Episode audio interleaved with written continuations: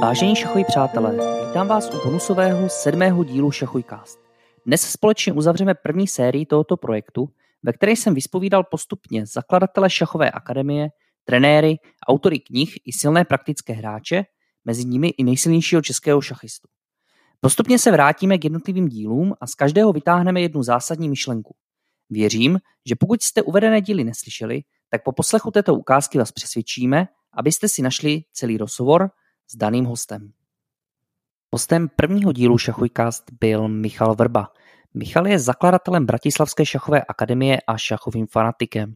Postupně jsme se v rozhovoru probrali historii minulosti tím, jak eh, Bratislavskou akademii zakládal a dostali jsme se i k současné situaci a k jeho plánům do budoucna. Asi nejvíce mě zaujala odpověď na otázku, kdy se rozhodl, že se právě tímto bude živit a kdy viděl, že tento projekt je smysluplný. Veľmi dobre sa pýtaš, že kedy to, kedy to dávalo zmysel, pretože jeden, jeden taký pre mňa zmysel je, uh, alebo možno taký všeobecný zmysel, že že aby to malo nejaký ekonomický základ, keď sa teda tým človek chce živiť, tak potrebuje jednoducho platiť hypotéku, účty a všetky tieto veci okolo. To je taký pragmatický zmysel, ale uh, keď už som mal ako keby ísť na nejakú takú svoju cestu, tak som si povedal, že chceme robiť iba to, čo ma baví a iba to, čo proste sám ako v vodzovkách iba mi bude chcieť robiť, aj keď to, to nikdy nevždy tak platí. No a ten, ten, ten taký bodový zlom došiel možno asi v 2016 alebo 15. 16. kedy už sme mali tých detí na tých tréningoch viacej a jednoducho um, sme boli na nejakom turnaji, tam boli tí, tí, tie deti, ja som tam bol s nimi, som sa akože pozeral na ich partie, no a došiel, alebo dobehol za mnou jeden chlapec, Martin, nebudem hovoriť priezvisko, a keď to bude počúvať, tak bude vedieť, kto i to je. A on mal strašne taký nadšený, došiel za mnou a hovorí mi, že, že pán TN, pán TN, mne sa podarilo dať mat s tou dámou, ako ste nás to včera učili. A to bol pre mňa taký zlomový moment, lebo presne ten deň predtým som, som na tréningu teda im hovoril, že asi ukážeme matovanie s dámou, vy to vyskúšate a, a tak ďalej. A práve on bol taký, že bože môj, že na čo tieto blbosti, že poďme si zahrať. A ja som trval na tom, že aj si zahráte, ale aj musíme sa niečo trošku naučiť. No a to bola pre mňa taký, taký ten zlomový moment, že, že naozaj tá moja práca ako keby zrazu dáva nejaký zmysel, že vidím tam ten progres u tých detí, že oni sa z toho tešia, že, že robím to radosť. Tak som začal nad tým uvažovať, že akým spôsobom to posunúť ďalej aj, aj do tej pragmatickej fázy, možno do tej ekonomickej. No a to sa zlomilo v nejakom roku 2000, na prelome 2016-2017. Mezinárodní mistr Tadeáš Krýbl pokukuje po titulu velmistra a v rozhovoru nastínil mimo jiné spolupráci se dvěma hráči širší šachové špičky. Pentala Hari Krishna a David Navara využívají nárazové služby Tadeáše v roli sekundanda. Co takovým hráčům může Tadeáš přinést? I o tom byl druhý díl. Tak to není, není úplně, úplně jednoduchá otázka. No, já bych řekl, že že jako docela důležité, uh, důležité pro oba bylo i mít někoho, uh, někoho k sobě k ruce, aby, aby se na tom turnaji nezbláznili. Speciálně třeba, když jsme byli, uh, byli s Davidem v USA, s chodou okolností tam hrál, hrál i Harry, tak to, tak to St. Louis, což je vlastně taková šachová meka, dalo by se říci, protože se tam vlastně odehrávají všechny nejdůležitější americké turnaje. Sídlí tam uh, Rex Sinkefield, což je asi největší sponzor v, vlastně ve světovém šachu dneska. Uh, jenže to město samotné je strašně, přišlo mi strašně ponuré, ta atmosféra tam byla jako dost, dost depresivní a mm, docela, jako, docela chápu, že, že vlastně nejen já, jsem tam byl jako, jako takový sekundant slash kamarád, ale i ostatní hráči si takhle brávali, uh, brávali různé, různé doprovodné osoby. Třeba třeba Hikaru Nakamura má jako sekundanta uh, vlastně hráče asi s ratingem 2000 nebo 200, který je teda silný korespondenční hráč, ale prostě jako ten čistě šachový aspekt není, není pro něho asi exkluzivní, exkluzivní věc. Jako třetí v pořadí naše virtuální studio navštívil Petr Boleslav, všem známý jako Bolek.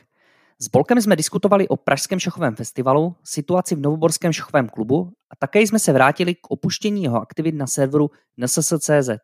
Jak to tehdy z NSS.cz bylo? Jo, tak tohle, tohle jsem rád, že, že budu moct eh, k tomu takhle říct v rychlosti. Já jsem se kolikrát eh, odhodlával, že i něco napíšu na to NSS, abych to nějakou jednu kapitolu uzavřeli a tak, ale, ale možná to právě i souvisí s tím, s tím uh, ukončením té uh, aktivity. Jo. Uh, ono, ono, já, už jsem to, já už jsem to řešil, já nevím, poslední dva, tři roky, že de facto jsem do, dospěl názoru, nebo k takovým spíš pocitu, že vlastně ten svět elektronický už se začal, už se jako chová trošku jinak, už takový to, když jsme začínali, což byl rok 2006, bych připomněl, to bylo úplně první zjevení novoborského šachového serveru, tak eh, tam když, eh, tam, když bylo prostě pod článkem možnost diskuze, tak to bylo, to byl prostě převrat, že jo, to prostě ty lidi, já jsem to využil, mohl, mohl člověk něco napsat a takhle a fungovalo to a dneska jsme, a, a lidi četli ty články, komentovaný partie, když jsme tam pak se mohli přehrávat, tak to byla bomba. Dneska si myslím, že to, že ty zprávy lidi vnímají nebo i hledají na internetu už, už poměrně jinak. Jo, prostě máme tady jako Facebook, pak ještě kratší Twitter, jo, takže uh, je to, na, najednou jsem zjistil, že je to, jakoby, mi to přijde, že je to, že je to pasé, tohle zpravodajství. A když k tomu připočítám, eh, že jsme bohužel eh, česky, česky mluvící česky mluvící menšina v šachu, eh, chci tím říct, že, že prostě takový obor jako šachové spravodajství se, ne, se ne prostě neuživí, jo? nebo ta, ta takovou, kterou má sledovanost, ta ho neuživí a ať je, ať je jako jakýkoliv projekt, nebo ať je jaký projekt jak hezký, tak pokud, pokud nemá aspoň trošku nějaký biznis pravidla, tak si myslím, že, že se prostě přejí, jo, protože tam najednou přestane, přestane být nějaký ten motor přirozený. Šachový trenér a publicista David Kaňovský nastínil situaci se šachovými online tréninky a otevřel nám i zákulisí vydávání šachových knih a svůj postup při této tvůrčí činnosti. Tak co se týče těch vyloženě mých knížek, tam je to opravdu o tom, že v první řadě prostě potřebuje člověk nápad, takže tam prostě mě něco napadne, jo, dostanu nějakou myšlenku nějakého, řekněme, tématu, nebo prostě o čem ta knížka má být. Musí to být samozřejmě něco, co je, co je zajímavé, co třeba bude cílit na nějakou určitou skupinu šachistů, že mám knížky, které jsou spíše pro začátečníky nebo slabší, mám pak knížky spíše pro silnější hráče. A musí to být hlavně něco, nebo snažím se, aby ty moje knížky byly takové, aby to bylo něco, co tady třeba ještě úplně není na tom našem trhu, něco prostě řekněme trošku originálního, nového. A fakt jako v první, první řadě je, je ten nápad. No, pak ta realizace, ta už je vždycky podobná, že prostě člověk začne sbírat materiály, pak to musí dát dokupy, že jo, zanalizovat, okomentovat. Pak je to samozřejmě taková ta trošku vyplačka, že jo, pěkně, pěkně to opravdu všechno, všechno dát graficky dokupy. Já z ty knížky fakt dělám v podstatě sám, s výjimkou teda přebalu a případné grafiky, na, na což mám uh, vynikající grafičku Alenu Kubíkovou, což je taky šachistka, poměrně silná, takže to je samozřejmě velká výhoda. A uh, pak už akorát vlastně připravit to do tisku a a vydat. A výhoda samozřejmě je, že ty svoje knížky fakt si můžu udělat vyloženě tak, jak chci. A kromě toho samozřejmě teď mám vlastně takový dlouhodobější projekt, eh, kdy vlastně píšu teď ty knížky o mistrech světa, což možná taky si viděl. Tam je to třeba trošku jiné, protože to samozřejmě mám, řekněme, v kooperaci, nebo když to tak nazvu na zakázku, takže tam jsem opravdu musel trošku samozřejmě, eh, nechci to nazvat jako ubrat, ale tam jsem prostě měl víceméně daný formát té knížky, třeba co se týče písma, co se týče tady těch věcí, takže tam samozřejmě jsem se musel přizpůsobit, což samozřejmě jako člověk musí, že jo, když se musí přizpůsobit, tak musí, já bych to třeba samozřejmě dělal jinak, ty knížky, nebo minimálně některé věci bych změnil, ale takže tam, tam třeba prostě postupuju podle určitého předem daného klíče. Štěpán Želka byl prvním velmistrem, který do Šachujkast přijal pozvání. A měli jsme opravdu několik témat, kterými jsme postupně prošli. Štěpán je nejen silný šachista, ale také programátor a sám vytvořil šachovou aplikaci na Android zařízení. Proč se vůbec do něčeho takového jako vývoj vlastní aplikace pouštěl? Jo, jo, no tak hele, můj primární pohled, a to je takový dlouhodobý, a i vlastně co se týká toho programovacího světa, ve kterým jsem se vždycky tak nějak pohyboval, tak ta hlavní jakoby hodnota pro mě, že to je prostě na ty telefony. Jo, že, to, že už je to věc, kterou můžeš mít v parku, můžeš to mít v tramvaji, už to není takový ten nemotorný notebook. Myslím si, že se to vše, že se všechno vlastně překlápí tady k těmhle s těm zařízením.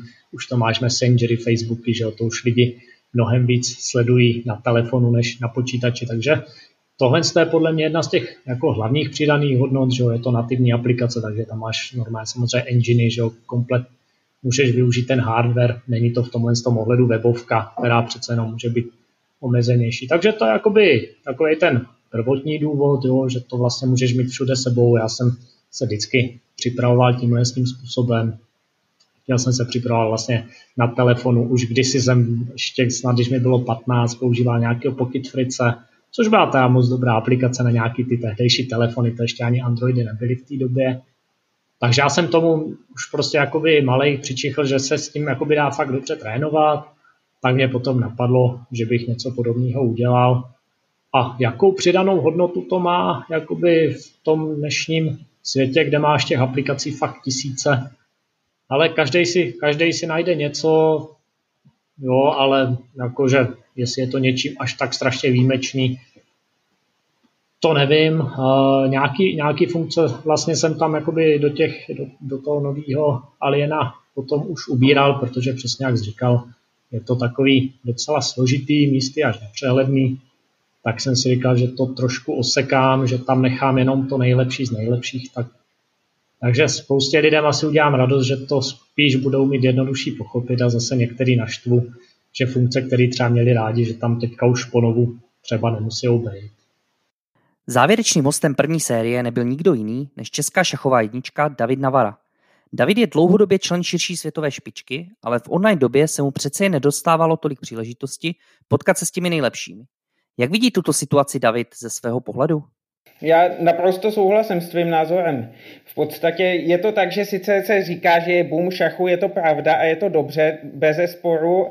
Je i dobře to, že Magnus Carlsen pořádá ty turnaje a že tam zve lidi ze světové špičky, eh, zve tam teď i lidi ze širší světové špičky a to třeba i nehledě na nějaké osobní konflikty z minulosti a tak, což bez pochyby vítám, ale zase je to takové smutné, protože přeci jen těch dobře honorovaných turnajích hraje tak třeba 20 nebo 30 lidí na světě. Řekněme, že 20 si vydělává na internetovém šachu dost peněz díky pozvánkám a 10 dalších díky tomu, že často vyhrávají nějaké první ceny, plus pak samozřejmě jsou streameři, streamerky a tak, ale tím se teď zabývat nebudu, ale v podstatě pro ty ostatní je to takové někdy depresivní, někdy skličující, protože eh, tam třeba ta ratingová hranice ani mnohdy není a dejme tomu ti nejslabší lidé z té Tour Magnuse Carlsena eh, mají ratingy trochu nižší než já, hrají tak podobně dobře jako já a v podstatě ten rozdíl v příjmech z internetového šachu je propastný, takže v tomhle je to trošku takové depresivní, tak samozřejmě se připravuji na turnaje, také občas něco hrají na internetu, ale u mě je to spíš taková amatérská záležitost, jakože si udržuji kondici trochu, trochu se tím bavím, trochu je to návykové a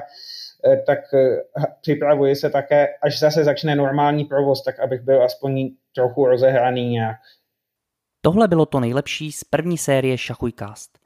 Pokud vás některý z rozhovorů zaujal, určitě neváhejte poslechnout si celý díl, který najdete buď to na webu www.šachuj.cz, případně ve vaší oblíbené podcastové aplikaci – Děkujeme vám za podporu a už nyní můžeme prozradit, že připravujeme druhou sérii a hned prvním hostem nebude nikdo jiný než předseda šachového svazu Martin Petr.